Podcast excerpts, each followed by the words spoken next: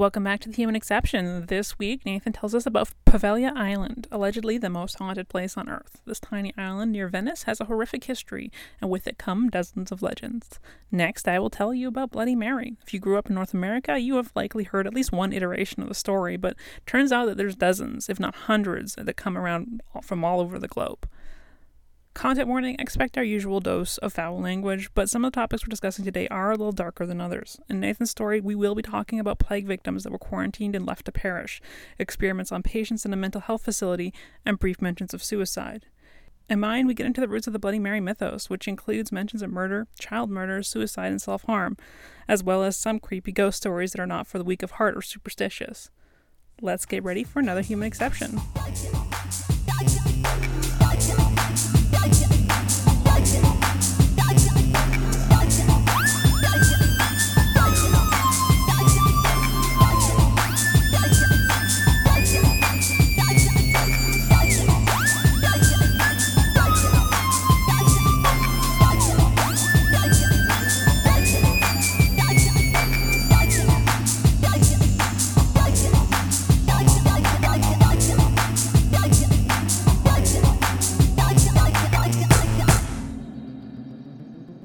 This is vintage.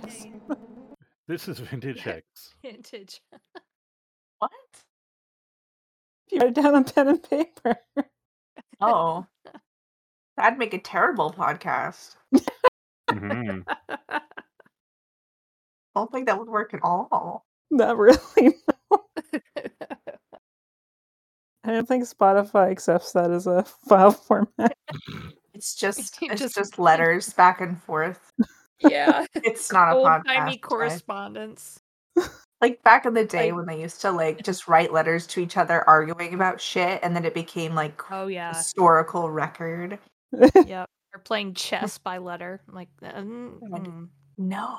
Oh, how miserable. Seems like a lot. Yeah. So welcome back to the Human Exception. We're not vintage. Not At that least not sure. Not that vintage. Cassette tapes. We what if we did like cassette tape podcast? Oh, Oh my my you just mail the cassette tape around. How cool would that Ah. be? Oh my god, I would totally do that. We all have to like record our own part in it and just send it across the fucking continent. Oh, I just that's true. We're not in the same place. But like uh, hypothetically if we were and then we just like sent out a, an ass load of cassette tapes that no one knows what they are anymore because it's 2022 and people are young.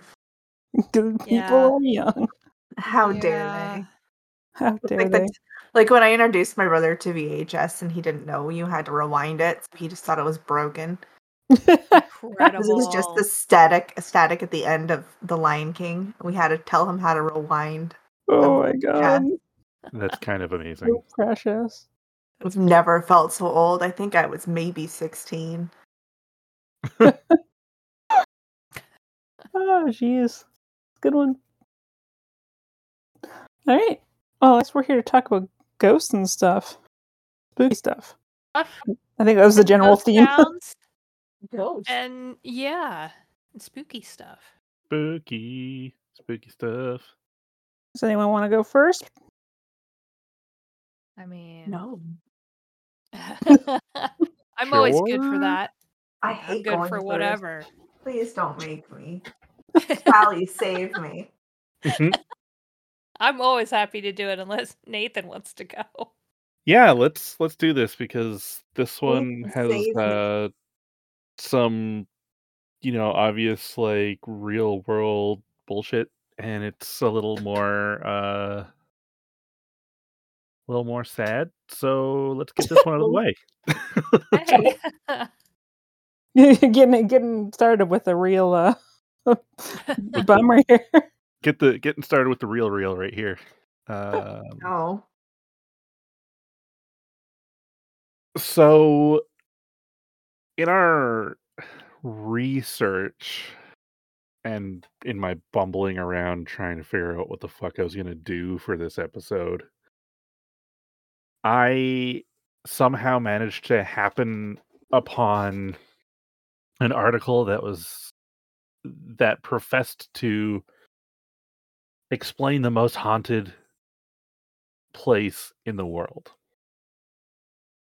Um, now, in terms of what happened there, I could probably see why people would think that. Uh, this little place, Uh, uh, just I'm just preemptively panicking. It's fine. Courtney doesn't like horror stuff, so this is going to be a great one for her. this is fine. It's totally fine. Um, Got my smudge stick. We're fine.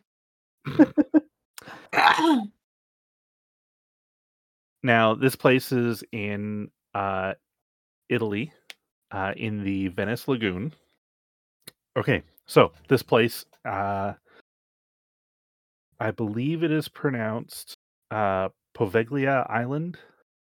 Um, it is this tiny little triangle patch of land in the middle of the uh, Venice Lagoon.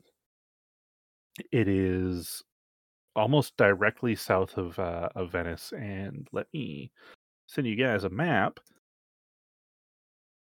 Um, you can see that there's like a little peninsula out there called Lido Lido di Venezia, Mhm. um, and then um, a sort of a point um, at the end of it called uh, Lido Pellestrina.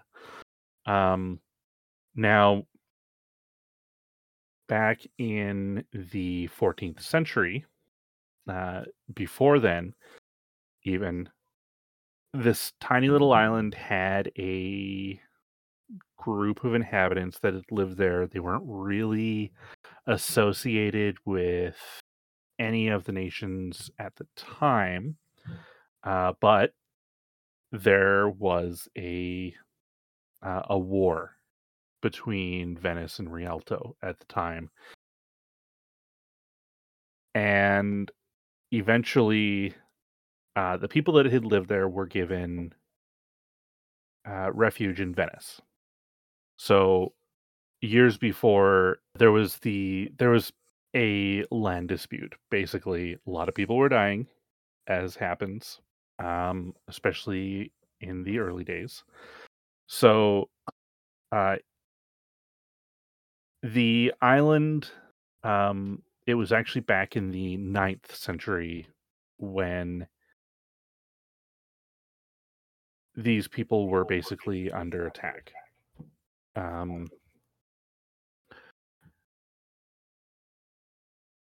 at this point, they were kind of given they were given help. They were allowed to keep the island basically once the war sort of died down in perpetuity, so that nobody would be bothering them and trying to take their take their land. Uh, in the 14th century, skirmishes kind of came up again. They were allowed uh, refuge in Venice, and eventually, that island was taken away and used as a military uh, depot of sorts. So folks would come in and, and unload and uh, do their exchanges or whatever they needed to do there. Uh, nobody ever went back. And in eh, the folks that used to live there basically sort of integrated into uh, the Venetian lifestyle. So they um, they raised their kids and basically just became part of the city. They never went back. It didn't. It was never, uh, and they never. uh, Supposedly, they never tried. Uh, so this island remained dormant and unused for hundreds and hundreds of years, basically. Um, however, off and on, they did start using it for different things. Uh, when the bubonic plague first rolled around, Hmm. they didn't really know what to do with people at the time. So, as any good government does, they decide to round up all of the people and ship them off to an island. This island. Fun. Um, Now, were there still like natives living on this island or no? No, it was Okay.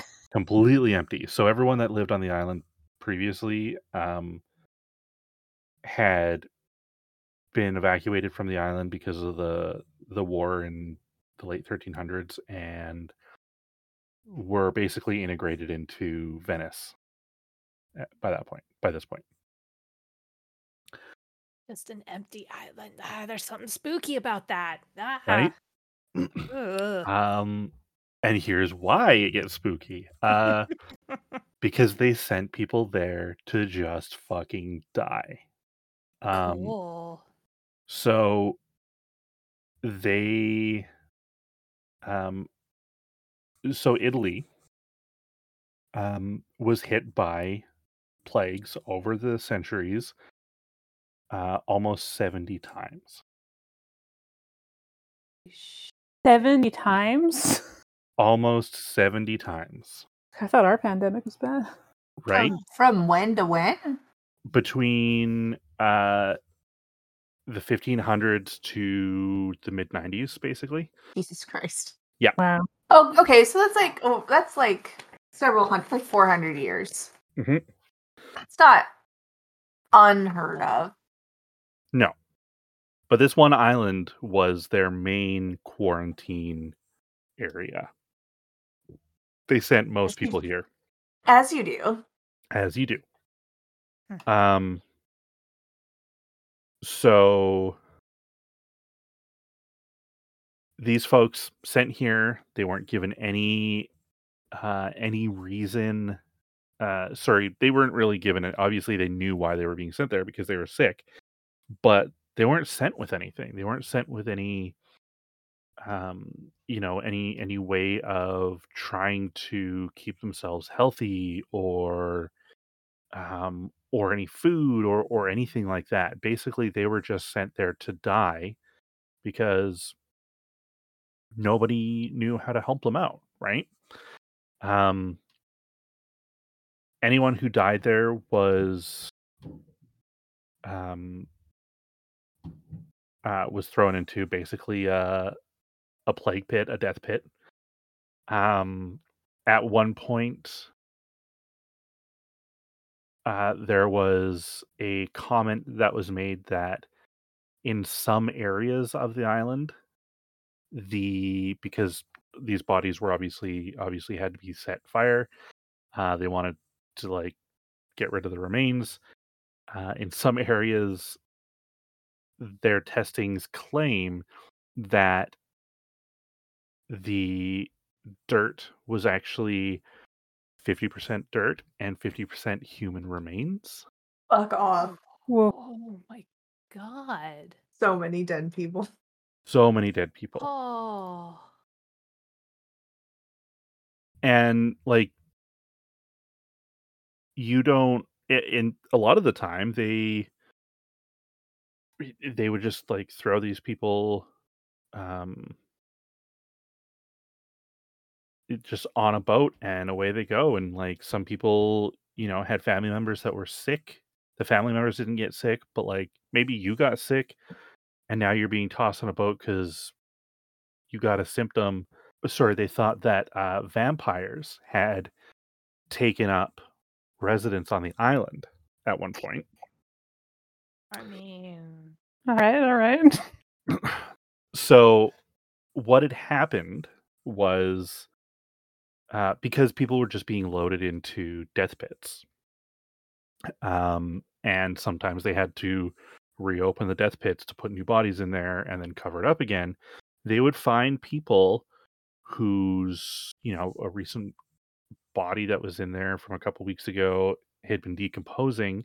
And what happens is when you decompose uh probably going to go through a content warning here because uh real gross stuff um but when when the body is decomposing there is gas buildup um and when there is gas buildup organs rupture and so blood was coming out from the mouths of these people and so people who were digging up portions of these um, pits were like, "Oh my god, these are fucking vampires! There are vampires here in in these oh pits. Oh my god. because there was blood coming- Oh.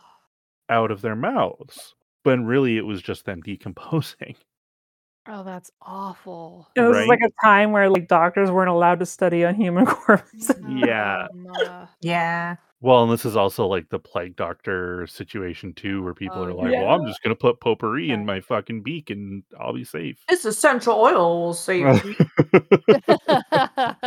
That sounds strangely familiar. oh, That's Lordy. where okay, so sidebar, you know thieves oil is super popular among the oilies. Mhm. It's supposed to have originated from the bubonic plague. the Yep. plague They were like- thing, That's right. Yeah, it's a bunch do of remember that. shit. It doesn't work. It's not a it's not a disinfectant. Use bleach. Don't be an idiot. That's all I have to say. I got grumpy. Sorry. Use bleach, don't Fair. be an idiot. I got I got triggered. Use but bleach, also don't goddammit. drink the bleach.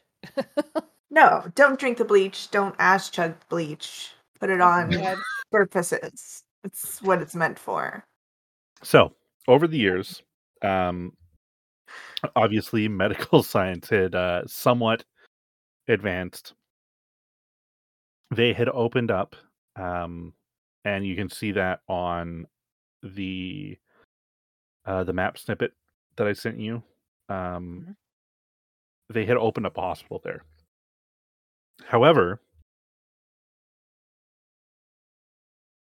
the again, whenever they were hit with the plague, it was too much for the hospital to handle.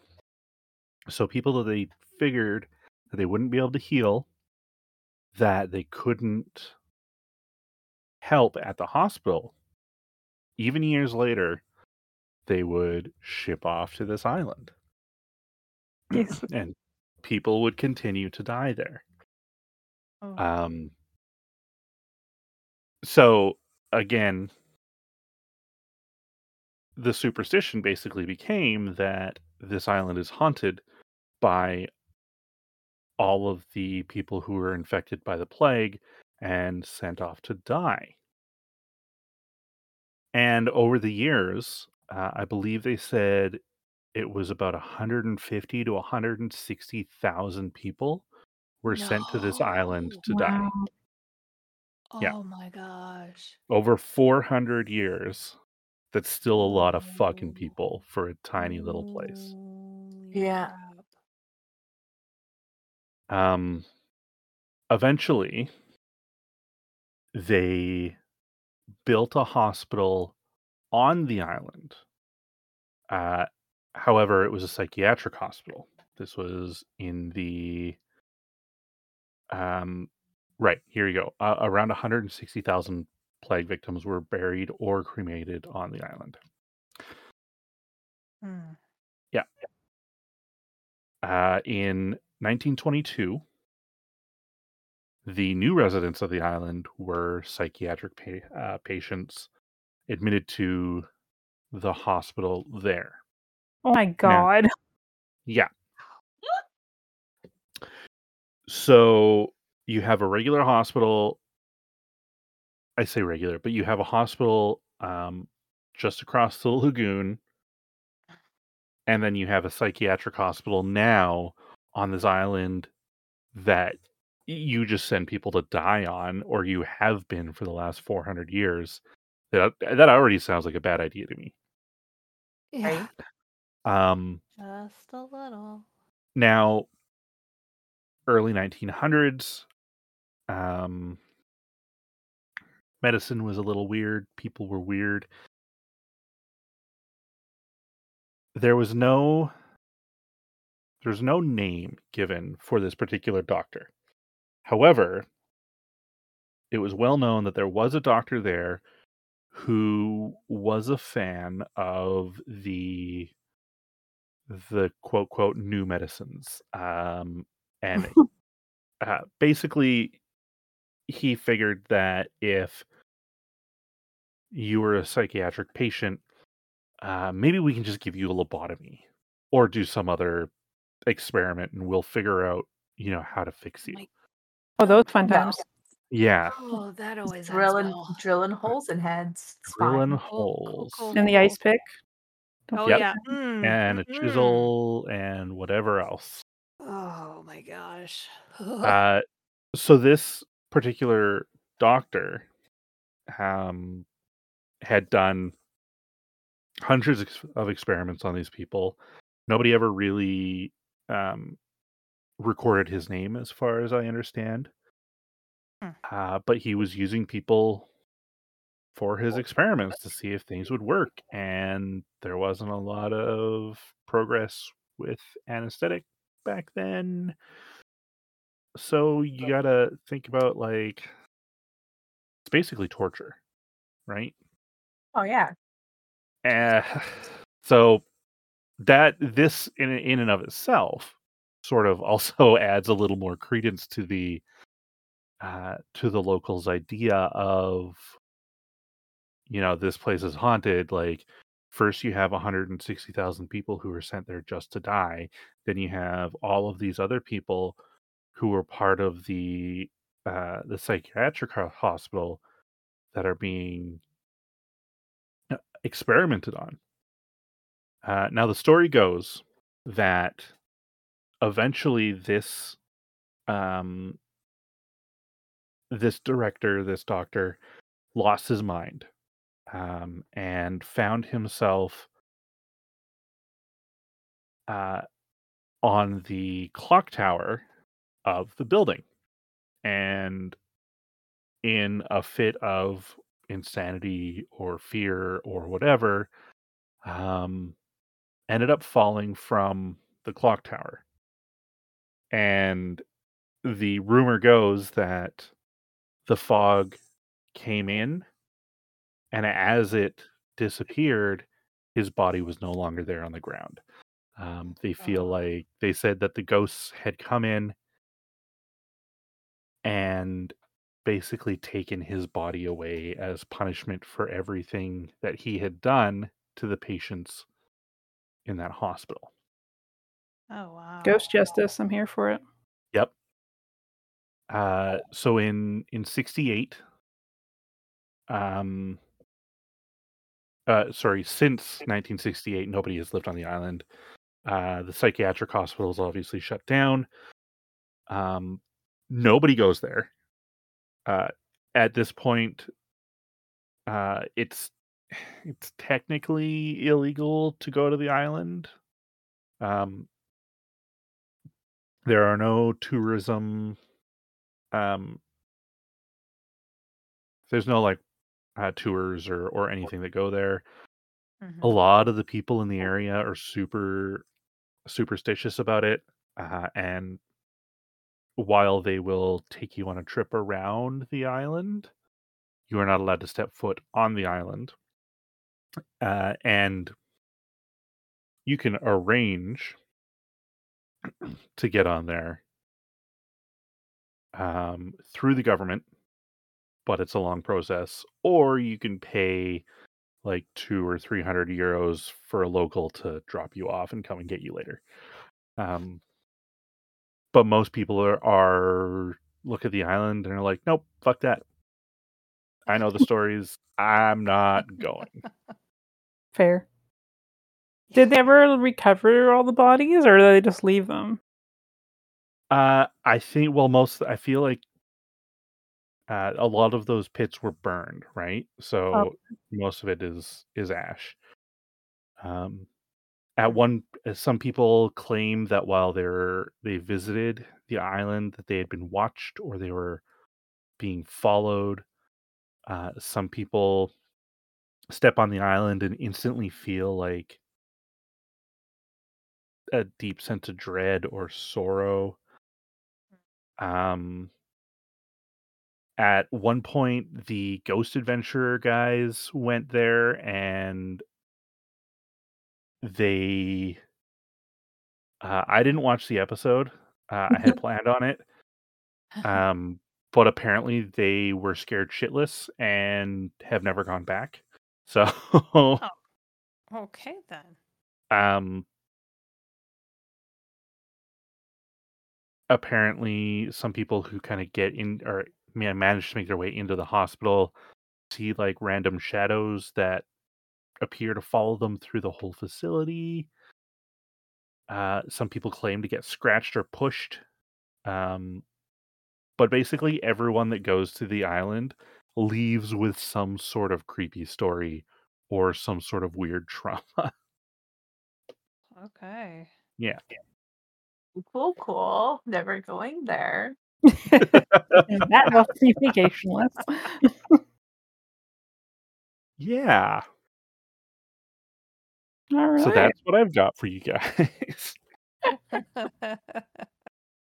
Uh, well, it's a little right. s- A little spoopy. hmm Too, s- too spoopy. All right. Well, I can go next. Do it. Yes, Do it. Do it. Do Do it. it. Do it. So yeah, I'm going to talk about Bloody Mary. Yes. yes. Oh shit, I forgot about that. Oh, no. It's fine. Sorry, All fine. Carmen. I'm just gonna die in my sleep. It's it's whatever. Well, you're not the one calling for Bloody Mary. It's Cayla. So Oh, fine. uh, don't say any names three times. That's a terrible idea. All right. So yeah, Beetlejuice? the Legend of Bloody Mary.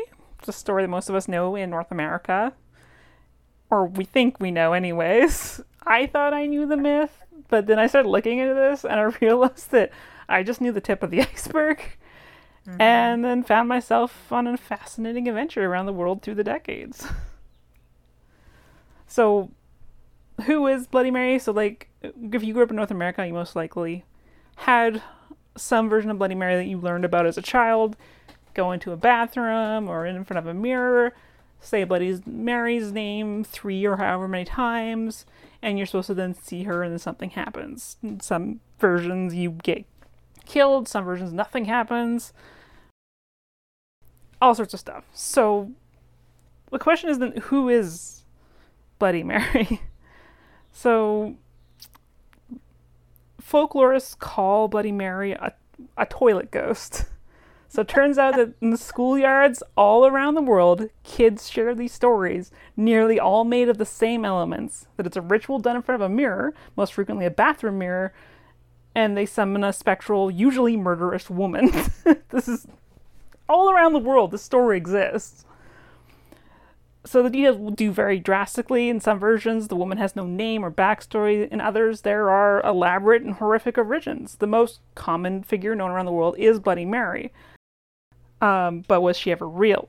Folklorists have been debating this for decades, but let's go through the common suspects. The most well known conclusion is the character is based off of Mary I of England, who was given the charming, charming nickname of Bloody Mary. So, yeah, Mary I of England, uh, she had a she was given a rough lot. Um, she was an unwanted child of Henry VIII and Catherine Aragon, who wound up in power for five short years. And as what happens to all women in power, she was constantly criticized for both being too severe and too weak. She could do nothing right. She was a woman, after all, in the 1550s. But not every judgment of her was made out of sexism. So Mary was a Catholic, and you know who wasn't? Her dad, Henry VIII. And why was that? Well, he started as a Catholic until he decided he wanted to get a divorce because his wife allegedly couldn't give him any sons. And then the Pope did not wa- would not have any of that. So he decided it's probably time for the church and state to separate and declared himself the supreme head of head on earth of the Church of England in 1534. So he became open to different Christian reforms, Protestant being one of his favorite flavors. So this guy just like said, "Oh, I can't get a divorce. I'm gonna make my own fucking religion." Bye. As you do. As you do. Uh, as you do. 19 years later, his daughter, daughter Mary would take the throne and would push to reinstate Catholicism, which was fine with some people, but the others she burned at the stake. Heck It's yeah. estimated that around 300 religious dissenters were dealt with this way and thus earned her the title of Bloody Mary. Which is like, burning at the stake's not really that bloody, but uh, you, you, She, you No. I do whatever thought you want to do. like beheaded people as well. No. So this is Oh. the thing is like a lot of these stories get smashed together into what so to what people think is who Bloody Mary is. So the other Mary that people think it is is Mary Queen of Scots. Oh, that's so right. Mary took the throne at six days old, and she would later marry a man only for him to die in an explosion two years later. The man suspected of murdering her husband then became her new husband, which was all hella suspicious, so Mary wound up imprisoned, and her one year old became king. The, she later would plot to kill her cousin, Queen Elizabeth I, who was also Bloody Mary's half sister, and she'd go to trial for this and be executed. Yeah, so she'd go to trial and she ended up getting executed. So while the strange series events doesn't really seem like a ghost that would hang around bathrooms to be summoned by children. Our next murderous contender is Elizabeth Bathory. So she was a 17th century Hungarian countess who, despite not being named Mary, definitely has the mythos to justify being associated with a murderous blood soaked ghost. It is believed that Elizabeth tortured and killed around 650 girls and women, bathing in their blood, and she was accused of vampirism. This is gonna be vampires all night, isn't it? Yep. Sorry, Mary Worth is commonly cited as the origin of this story, but no one can agree on what that story is. In some versions, she's a woman who killed slaves who were escaping the American South via the Underground Railroad. In others, she was a witch that was convicted and killed in the Salem witch trials. Though the history of Mass- though the history of Massachusetts organization's blog showcases an official list of all the accused witches, a Mary Worth isn't listed. However, there are 20 women named Mary on the list. So some stories just combine the two that she was using the slaves that she caught to perform dark rituals. So some people just combine them and just say that yeah, she was using the slaves to perform dark rituals as you do. So and eventually was caught and killed by the townspeople as a form of justice. And then lastly, well, that she was just a nameless iteration of a witch, a woman that died too young, a woman that had her face horribly scarred due to a horrific accident, a woman whose child died, in some cases by her own hand. So some le- some legends even go as far to say that she is the Virgin Mary. Some say she's the devil's sister, daughter, or wife. In some stories, Mary isn't even based on an actual person, but is a manifestation that is manifested into existence by the belief in her and the practice of these rituals. Oh. Other names are Mary Worthington, Mary Lou, Bloody Bones, Hell Mary, Mary Wales, Mary Johnson, Mary Jane, Sally, Kathy, Agnes, Black Agnes, Eggy, Svarte, Mar- Mary Moore, Black Molly, Bloody Molly, and Molly. Whoa. All right. So, like, pick a lady's name. Pretty much. so, yeah, the renditions are endless, and, you know, there's even some very different ones from Japan that I found. So, while not directly related to Bloody Mary, these are toilet ghosts, and they're fucking weird. So, I was going to share them. The first we're talking about is uh, in Japan. There are a number of toilet ghosts, but probably the most famous is Hanako-san. In some stories, Hanako-san protects children from other toilet ghosts, but in most versions, she's malevolent, malevo- malevolent and murderous. The basis of her story is that she died in a toilet stall. The cause of her death, on the other hand, is a lot less consistent. In some stories, she's killed by an intruder, others a bombing raid during the war, some murdered by abusive parents, and lastly, or by taking her own life. The general legend is that this occurred in a school on the third floor girls' washroom in the third stall. Which school isn't clear, as nearly all schools in Japan have some version of this legend in their, wep- in their repertoire. Unlike Bloody Mary, summoning Hanako-san does not usually involve a mirror. One must simply knock on the door of the third toilet stall three times, asking, Hanako-san, are you there? Hanako-san will then confirm her presence with the voice of a little girl. The door to the stall will open, and the student investigates. And then, quote, the ghost of little Hanako wearing a red skirt and her hair done up in an old style bun will pull her into the toilet and down to hell. Oh. Like Bloody Mary, it's common for children to dare each other to perform this ritual, and Hanako-san has become firmly embedded in pop culture and is featured in films, anime, video games, and comics in Japan. Fair. fair the enough. story supposedly also dates back to the 1950s. And Oh, like really? Yeah, and like Bloody Mary, there are also many different versions. Quote, in the version my wife grew up with in elementary school, a girl who goes to the bathroom by herself will sometimes hear a voice asking her if she wants to be friends. If the poor kid is smart and tries to save her life by saying yes, Hanako's ghost will come up beneath her and drag her down through the toilet to hell. If the kid says no, Hanako will simply cut her to pieces. Damned if you do, or damned if you don't. Jesus, this is why we don't go by ourselves. Oh my god. this is why girls travel in packs. Um, I've got a piece of all. I've got a piece of art here from this character. It's super like kind of creepy. Um, so if you're disturbed by creepy art, then you may not want to look at this. Oh, I don't like her at all. I don't like those toilets either. Yeah, they're those terrifying. Toilets. Fuck that. Yeah. Fuck that. Fuck that toilet because you could fit down there. It's like it's like open back stairs. Fuck those stairs. Fuck those toilets. So another famous toilet ghost in Japan is called Akamanto. It's a male ghost that haunts public or school washrooms. Of course it is. yeah, usually ghost. women's or commonly, uh, sorry, usually it's women's and commonly the last stall in these bathrooms. The spirit is said to wear a flowing red cloak and a mask which hides his face, and so, and sometimes he's described as being handsome or charming under this mask. According to legend, if a person is sitting on a toilet in a public or school bathroom, Akamanto may, pe- may appear and will ask them if they want red paper or blue paper. If you choose red, they will be lacerated in such a manner that their dead body will be drenched in their own blood. And if the individual chooses blue, the consequences range from the person being strangled to all the person's blood being drained from their body. If an, Why? These are choices. These- none of them are good. Like I don't know why people in Japan, I don't know why kids in Japan some of these because there's no there's no like good option. here. You want to die or oh. do you want to die? yeah.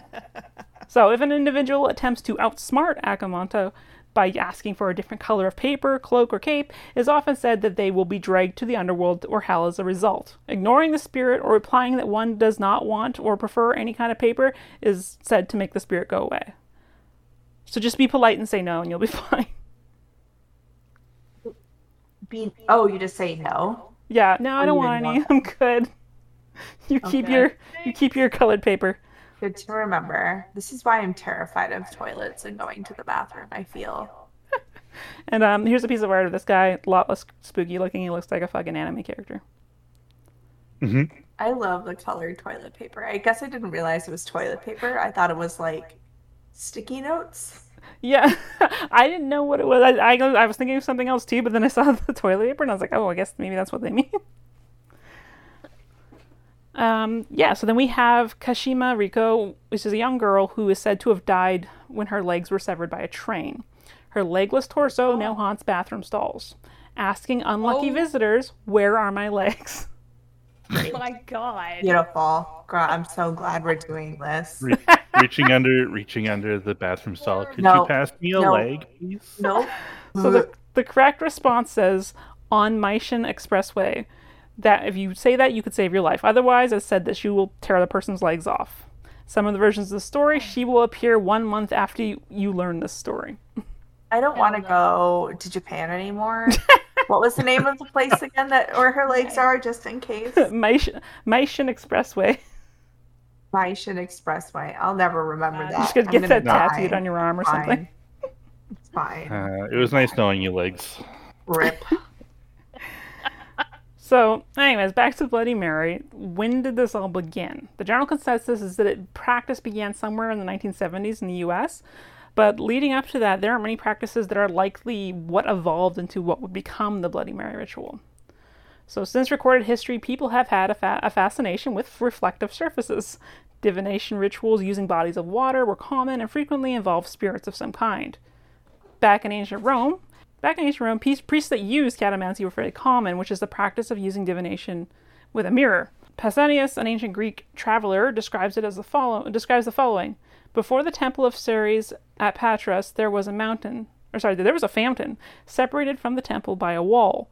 There was an oracle, very truthful, not for all events, but for the sick only. The sick person let down a mirror, suspended by a thread, till it till its base touched the surface of the water having first prayed to the goddess and offering incense. Then, looking into the mirror, he saw the pass the the, the presage of death or recovery, according as the face appeared fresh and healthy, or if it was appeared a ghastly in aspect. So, yeah, whether you'll die or not, take this mirror, pray to pray to whatever god, and touch it to the water and see what you see. I mean, it's pretty probably more accurate than whatever doctors were telling them. True. So as time went so as time went on, uh, active divina- divina- divination became less of a thing, but mirrors were still heavily associated with spirits. Back in the times before funeral homes, when someone died, the family would clean the bodies, dress them, and have them laid out in the parlor frequently for days so that loved ones could come and pay their respects. It was common for mirrors in the house to be covered during this time. It is believed that the dearly departed caught a glimpse of themselves in the mirror, this ghost would remain in the house because the mirror would trap his spirit. Which is terrifying. Yeah. That, yeah. Yep. Mm. Mm. So Do not like. Well, divination becomes relegated to fortune tellers and insular groups of cultures with strong spiritual ties. Young people have always been fascinated with the idea of telling their futures. I know me and my friends love to make those paper fortune tellers to try and answer the burning question of who we'd marry and how many kids we'd have. I don't know if you guys ever did that. Oh, oh hell yeah. yeah. Oh yeah. Cootie catchers. Yeah. Love me a good cootie catcher. So, but before that, young women had a different way to find out who they would marry. A woman wa- would walk up a flight of stairs backwards, holding a candle and a hand mirror in a darkened house. As they gazed into oh. the mirror, they were supposed to be able to catch a view of their future husband's face. There was, however, a chance that they would see a skull or the face of the Grim Reaper instead, indicating that they were going to die before they had a chance to marry. Yeah, by falling Aw, down the goddamn stairs. Right? Y- yeah, but also, if I mean, if you see the Grim Reaper, I would just assume that's the husband, and you're like, "Well, guess I'm Persephone. Bye." And Hell yeah.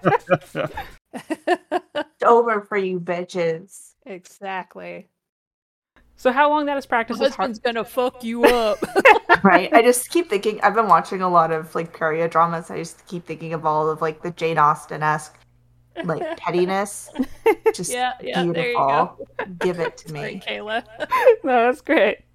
So, how long this is practiced is hard to say. It's not like teen girls were telling anyone outside of their close friends their romantic fantasies, but we do know that a similar ritual is mentioned in a Robert Burns poem written in the 1700s. It says, Take a candle and go alone to a looking glass. Eat an apple before it, and some tradi- and, tra- and then in some traditions you should comb your hair at uh, comb your hair all the time, and then you'll see over your shoulder the face of the person you'll marry. So since the 1700s. It's very like Snow White with the apple and a magic mirror. Yeah. Also very Harry Potter. Oh, definitely. uh, the connection of ritual, uh, ritual mirrors with a focus on marriage has made some psychoanalysts wonder if Bloody Mary has simply evolved as a homophone for Mary, as in marriage. Hmm. Others speculate that the bathroom ghost represents an, an updating of the traditional supernatural motif of hauntings taking place near bodies of water. In this case, plumbing instead of a river or lake. So today, since the first records of Bloody Mary, like ritual, since the first records of Bloody Mary, like rituals 50 years ago, the practice has largely remained unchanged outside of the variations within the mythos. There are three parts to these practices there's the setting, the ritual, and the result. So, the setting, most versions have the ritual performed in the dark, though sometimes accompanied by one or more candles. This is frequently a group activity, but also can be done as a solo activity wherein friends challenge one person to go into the bathroom alone and perform the ritual. Girls are the most frequent practitioners, but boys have been known to get involved as well, especially as challenges to their masculinity. Amazing. So the ritual, the ritual almost always includes a repetition of rep, repetition of a name or phrase. The number of times varies, but 3 and 13 are very common. In some, the practitioner must spin around a certain number of times. In some versions, the chant references the ghost's baby. Often in these stories, the origins of the ghost being tied to the child. One example is Bloody Mary, I killed your baby. Okay. Yeah. And in group settings, either one person says the phrase or everyone does as a group chant. So the results. So this is where things can become most different. In near all versions, the apparition will appear after the ritual is completed. The appearance of this woman, this spirit is a woman whose age varies on the telling. Frequently, she will be wearing a white dress. It seems 50-50 as to whether or not this woman will appear covered in blood a la Carrie or not. In many iterations, the woman will violently attack the summoner either to the point of death or serious injury. In some, she will scratch out your eyes. In some, her appearance alone is enough to strike the summoner dead or insane. Sometimes she will grab the summoner and drag her back into the mirror to live with her.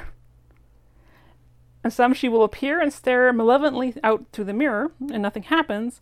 But in other stories, seeing her brings bad luck, and but in others, she brings happiness. In some versions, nothing happens right after the ritual, and sometimes the consequences come later. In some versions, you wake up the next day covered in bloody scratches.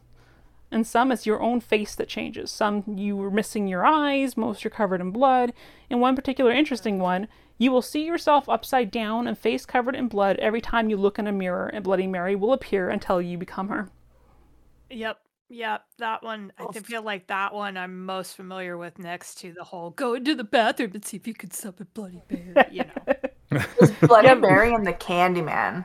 Candyman. Yep, I was Yeah. just thinking that. Yeah, the one I remember is that you'll see your face covered in blood. But is yeah, it's interesting. There's so many different versions yeah. that like people even in the same small communities can have completely different versions. So where does this come from? Bloody Mary is largely thought to have originated in America, but turns out children have been summoning ghostly women in bathrooms all over the world. 2006, a man named Mark Armitage wrote a, par- a paper. In the early 90s, he had been an independent children's play consultant and an advisor, and would visit schools across England to observe and make observation, make recommendations to the schools on how to improve the play environment. This is a quote from his paper. One of the children helping me pointed to a part of the school building and told me the story of a character said to live there. At the time, the story seemed in- insignificant. I made note of it and took the con- and took the conversation no further. Six weeks later, the same character appeared during a play audit at a primary school in a different part of the country. Here, the story was almost word for word the same one that I'd been told in the first school. And intriguingly, the central character of the story was also said to occupy the same part of the same school of the school building. So he made a point to start asking children about this character at his next play, six play audits. The character was mentioned in four out of the six, and in all four cases, the story was very similar and the location within each school was the same. A study group was made out of around 120 primary schools, and 65% of them had stories had a similar toilet ghost story. And interestingly, very few of the adults working in these institutions had any idea that there was an alleged ghost in the in the area. It doesn't seem to matter whether the school is urban or rural, wealthy or disadvantaged, small or big, or even those run by the state versus the, those run by the church. The prevalence of these stories was the same across the board, which I find really interesting. yeah. Wow. Now, most schools refer to the character as the White Lady, two refer to it as, her as the Green Lady, and two refer to her as the Gray Lady. In only one school was the ghost male, but an interesting the ghost was called the Vaker, and while he did not fit the framework of the White Lady, he didn't he did allegedly have a daughter called the White Lady, and that character did align with the stories. Oh. Huh. So, in the 70s, a study was performed on 100 houses in England that had priest holes, or had, had them then or used to. Priest holes are hiding places that were built into houses in the Elizabethan period to hide materials and sometimes Catholic priests who were secretly delivering Mass, which was illegal at the time. Many of these houses had a local ghost legend, and more than half of them were about a white lady, which was surprising as you would expect it'd be about a priest or a monk or something. Some of these stories have existed for decades. Armitage was told of a story by a British child psycholo- psychologist about her own daughter from 1957. She came across her daughter praying in the bathroom. There was no mirror, but when asked if she was okay, the daughter burst into tears and told her mother about the green lady that was at school. And she said she could sometimes be seen peeping out from a cupboard during the assembly, and that she had never seen her, but lots of other people had, so she must be real.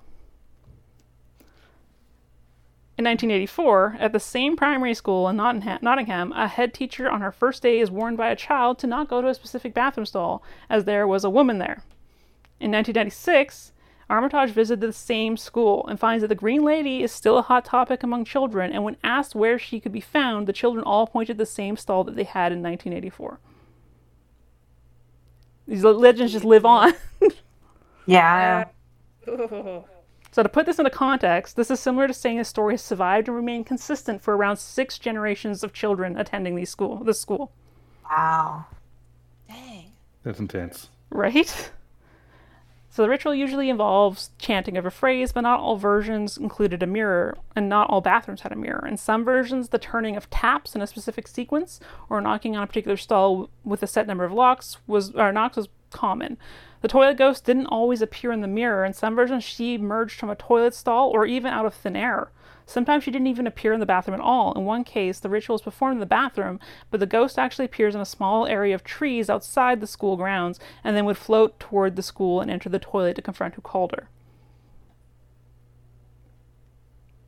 And this is a quote from a girl from 1997 when she was asked about if she knew anything about the story. She says, You stand in front of a mirror and say a rhyme, and then she couldn't remember what the rhyme was. And she said, Then you flush a toilet and a headless lady comes out. Oh God. Oh no. The rhymes used most frequently were all of the same vein.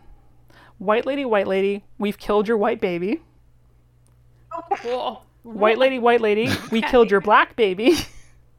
Okay. White lady, white lady, what have you done with your white baby? Oh. What? I don't know what the obsession Bad with babies vibes, is. guys. Just bad vibes Oh. all around. Don't. Don't. So interestingly, only four of the schools in the study had an origin for the ghost, but all four said it was from a fall or a jump from a high roof building or tower, not always on school grounds. When we look at the 1973 study of the Priest Hole houses, only five stories had a cause of death. One was murder, and the rest were due to a fall or jump from a high place. In earlier versions of the tale, the ghost was generally more benign, being able to tell the future or answer questions when asked of her. But Armitage's research nearly all stories resulted in the ghost doing something more malevolent, and in some cases, if the summoner fled the bathroom quick enough, they could escape her wrath. It's interesting to note that studies were performed on assessing what children's greatest fears are throughout the decades. And it was only during times or in countries where war wasn't a big threat that the fear of supernatural entities was the most prevalent. This trend could be why the stories of toilet ghosts evolved and became more violent over the years, because there weren't wars anymore. That makes sense. Yeah. Yeah. Yeah. Huh. The earliest published Mary Wales story, collected by Janet Langlois, occurred in 1972 in Indianapolis from children at a Catholic elementary school. There are a lot of similarities to the toilet ghost stories, but it also tied in elements of the hitchhiking ghost and the weeping women stories. It's likely that these may have all had very similar roots that then diverged over time with the introduction of new elements. So in the United States, you go to any county and there will be at least one origin story for a Bloody Mary figure that happened in that very county. The village of Wadsworth, Illinois is one of the many. Here the figure is Mary Worth. According to Lake County's Ghostland Society, Mary had lived there in the 1860s and there was an access point to the Underground Railroad. Story is that Mary captured slaves under false pretenses and would sell them back to the South. Some rumors say that she also practiced magic and tortured and killed her slaves for rituals. Eventually, the town turned against her and lynched her on her own property. According to Chicago Haunts Ghost Lore of the Windy City, in in the 1960s, Lake County resident, sorry, in the 1960s, a Lake County resident in her 90s claimed that she had actually watched Mary Worth burn at the stake. Mary was allegedly burned on her, buried on her own property, and a century later, a house was built nearby, and the construction workers found a stone and removed it and placed it as, as part of the path to the house. Legend goes that that had been her grave marker, and strange things would start happening on the property. Tipper, typical poltergeist-esque behavior, stuff flying off shelves, weird noises. The house is even said to have burned down twice. And this kind of like lines up with what Halli is saying, because like where she grew up, there was, uh, you said that there was there's there was a rumor that Bloody Mary was buried there. There, yeah, it was always like, oh yeah, because there, some of the some of the cemeteries kind of around town did go back to, I want to say, you know, the mm, around like the Civil War era. There were a few Revolutionary War graves. Um, so there was always this thing of like, oh yeah, if you go out to, and I don't remember the location because of course it changed based on who you talked to. But yeah, sometimes we go out there. There was one spot like outside of town, kind of south of town, that it was mostly like where kids went to go, you know, drive trucks around because this was in the middle of nowhere, like go mud running and then drink a lot of beer that they stole from their parents. Um, but supposedly, if you went out there on Halloween, you could try to revive her, you know, or whatever. it's pretty great. Why would you want to do that though? That's the thing I never got. Like, maybe I was just an overly cautious child, but I was like, why do you want to summon something that might kill you? Or why are we trying to bring in these things that could possibly be dangerous? This seems like all around bad ideas. like a super not good time. Yep. All right, so in Russia, we actually see something different. In the 70s existed a different figure of notoriety known as the Queen of Spades. The name seems to originally be taken from a story written in the 1800s.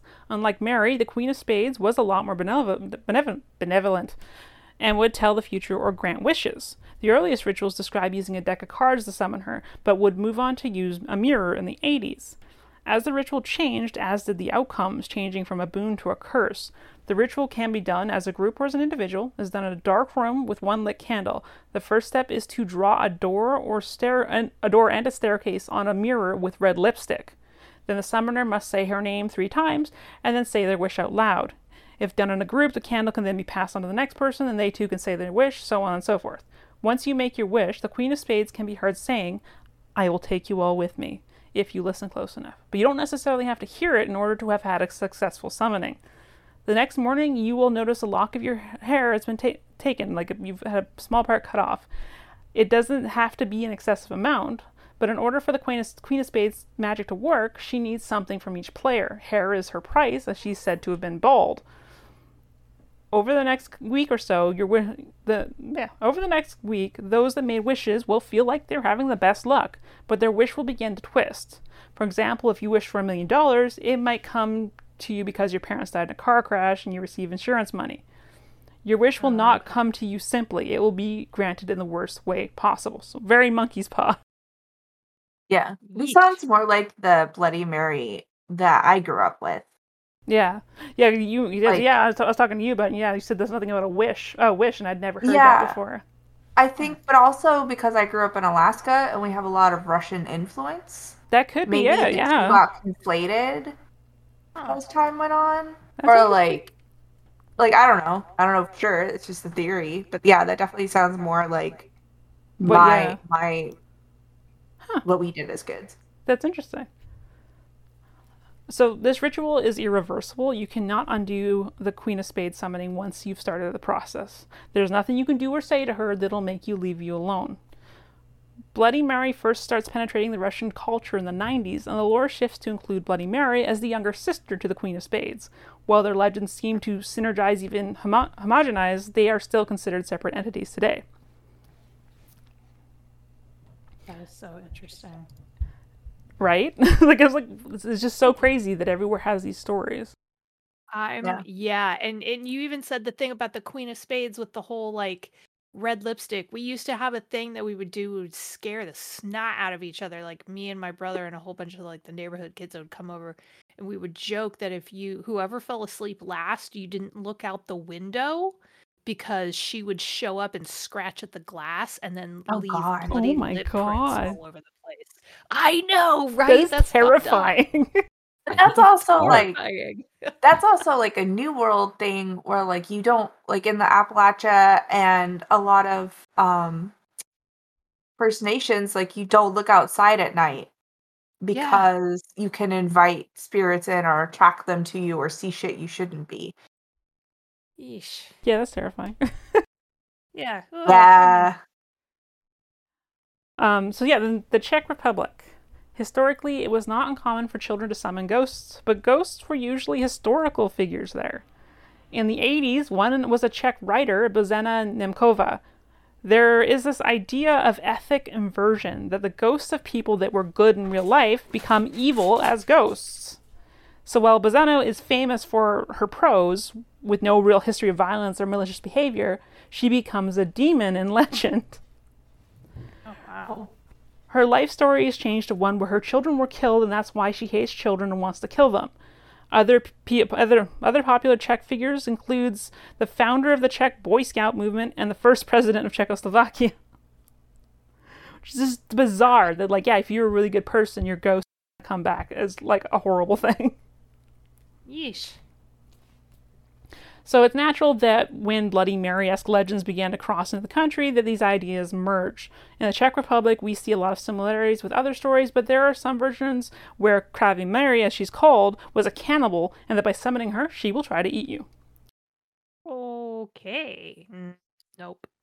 Some Czech iterations say that she can only be called on certain days. Some say water must drip onto a mirror for the summer needs, or the summer needs to hold a knife. Some stories say you must attempt to summon Bloody, Mary whenever you pass the mirror in the dark.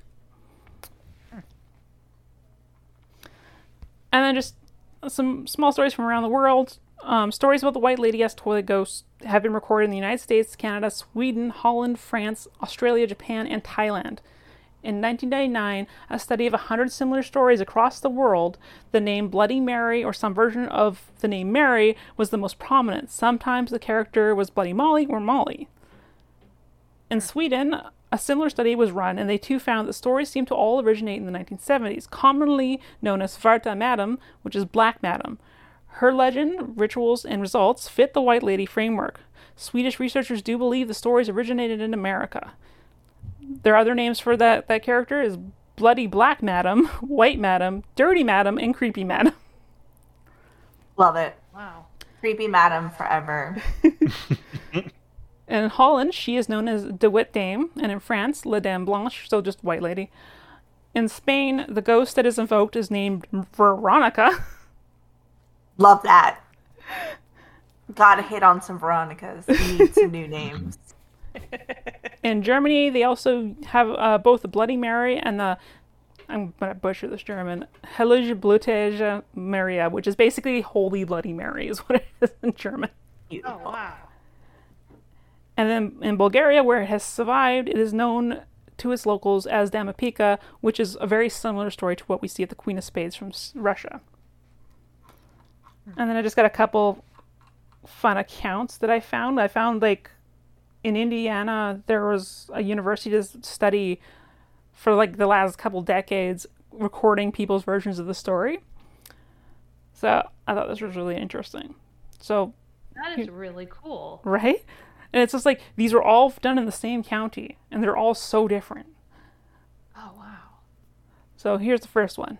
Here's how I always heard the story. You go into a room with a mirror, turn all the lights off. This works well in a bathroom. You begin in a whisper to chant Bloody Mary, Bloody Mary, Bloody Mary. And as you continue to chant, your voice should grow louder and louder. Sorry, the cat's tearing around the house. Your voice should go louder and louder into a near scream. While you are chanting, you should be spinning around at a medium rate and taking a glimpse into the mirror at each pass. Near the 13th repetition of the words, she should appear. And then the person's like, I don't know what happens. Ooh. in Marshalltown, Iowa, fall of 1970. This is a sort of magical tale that has been passed down around, and it's our favorite thing to do at a party, especially a drinking party. Anyway, heard about it when I was going to Marshalltown Community College from a girl who heard it from another girl in another college. The story was that of, of Mary Worth, who had been burned at the stake back when they were having witch trials. Anyways, it said that you go into a darkened room by yourself with a single candle, and if you stare into the mirror and repeat, I believe in Mary Worth 13 times, that you will see her reflection in the mirror. Several people tried this, and most got scared. Some people, some claimed to have seen something, but I think the reason was, well, there was it was a drinking party, and a lot of people were drunk. and this one is from 1993.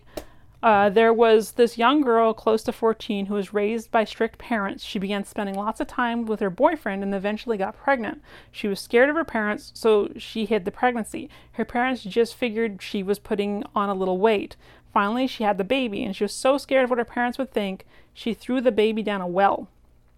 Her parents noticed something different about Mary and pressured her to tell them the truth. When she did, they exploded. They could not believe that she could do such a thing. Mary already was having trouble dealing with the fact of what she did and could not take it anymore, and so she went upstairs and took her own life. When her father found her, he snapped, he grabbed their shotgun, shot his wife, and then himself.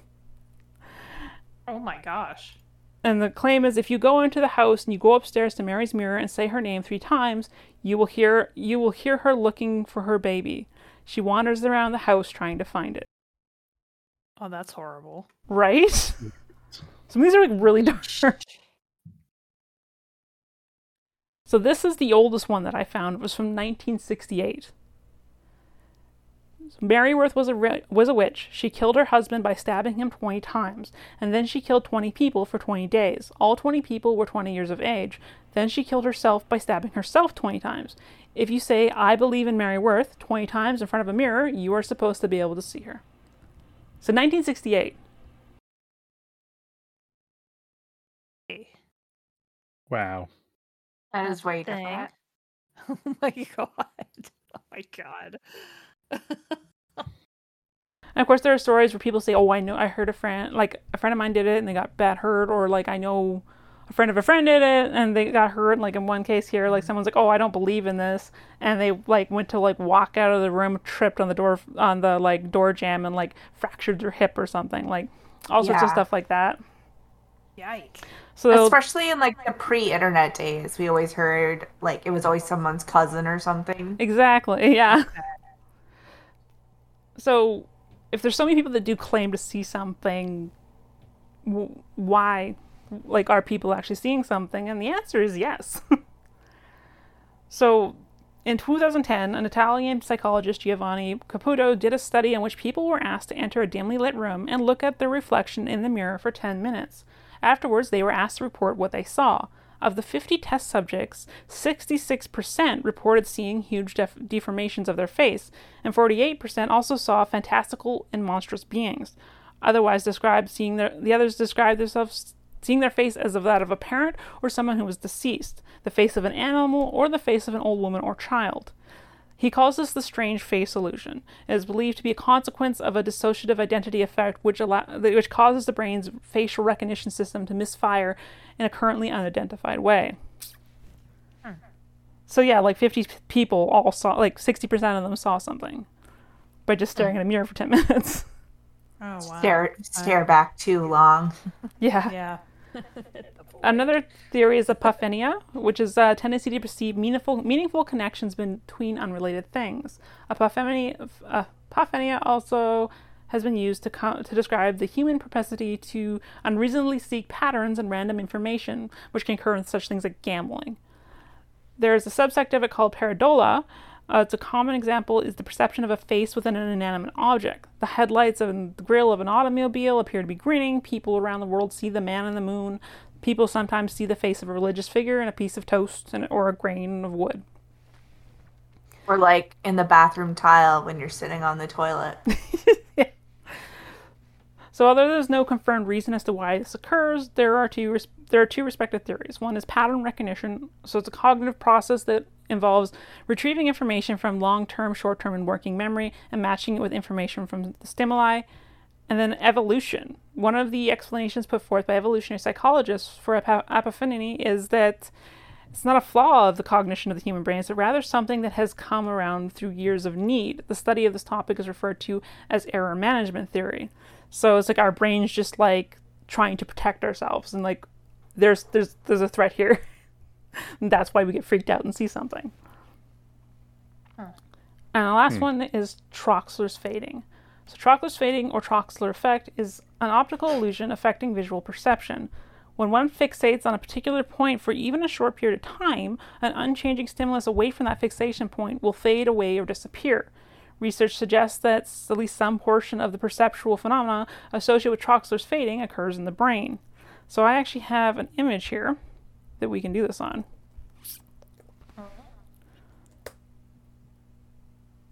So yeah, like Oh no. just look at the mirror, the, the image, and focus on the cross in the center. And eventually the colors should disappear. I don't like it. Oh yeah. Yep. Oh, it's freaky. right? so yeah, there's a lot of reasons that people could see. But the ultimate question is then why have these stories endured? Some analysts like to say the Bloody Mary legend is a representation of female angst around their coming of age, that the blood is a symbol of menstruation. The whole thing sounds like a very Freudian stretch to me, though th- there are some explanations that I do find that make more sense. I was gonna say that that whole like oh it's it's girls being frustrated and having their periods is very like mansplainy shitty. to me. Right? it's like I definitely was not feel- thinking about my period when I learned about this as a kid. Yeah. Very uh yeah. So, Gail DeVos offers the following explanation. So, why do children continue to summon Bloody Mary, flirting with danger and possible tragedy? The ages between 9 and 12 are labeled the Robinson age by psychologists. This is the important period when children need to satisfy their craving for excitement by participating in ritual games and playing in the dark. They are constantly looking for a safe way to extract pleasure and release anxiety and fears. And another quote here is This is perhaps the most important function of the Twilight Ghost stories in children's development. It means that they are actively challenging and conquering their fears. Hmm. So, yeah, there you have it. That's Bloody Mary. Or being overly cautious and yelling at everyone when they go into the bathroom. One of the Don't go alone. Take a friend. What are you doing? Uh, yeah. I Stop! know. Don't say that. It was me. I was that child. Yeah, my brother and I, um, we did it once in the bathroom when we were kids, and I, I thought I saw something and it freaked me out and I never did it again. I was like, nope, nope, I'm good. I don't need that. yeah, you're like, nah, I don't need any of this. Thanks. I think the closest I ever came to doing this would be using Axe body spray to draw pentagrams on a mirror in the bathroom and then lighting them on fire, Oh my god. But I- which is objectively more dangerous than calling for a ghost in the dark, but felt less dangerous because I know how to put out a fire. I don't know how to deal with ghosts. oh my I love that. That's kind of hilarious. Amazing. So good. Also, Mama, if you heard that, no, you didn't. That's it for this week. Next week, Halli tells us about the ghost towns of the Upper Peninsula, and Courtney tells us some of her own spectral and unexplained encounters. As always, links, pictures, and additional information can be found on our website at thehumanexception.com. To keep up with all things exceptional, be sure to follow us on Twitter, Facebook, or Instagram at The Human Exception. Have a story you want us to cover, want to tell us that we're wrong, or just want to say hi, you can email us at thehumanexception at gmail.com. And to get in on the fun, come join us on our Discord server. Link can be found on our contact page. Keep on being exceptional, my humans, and have a wonderful weekend.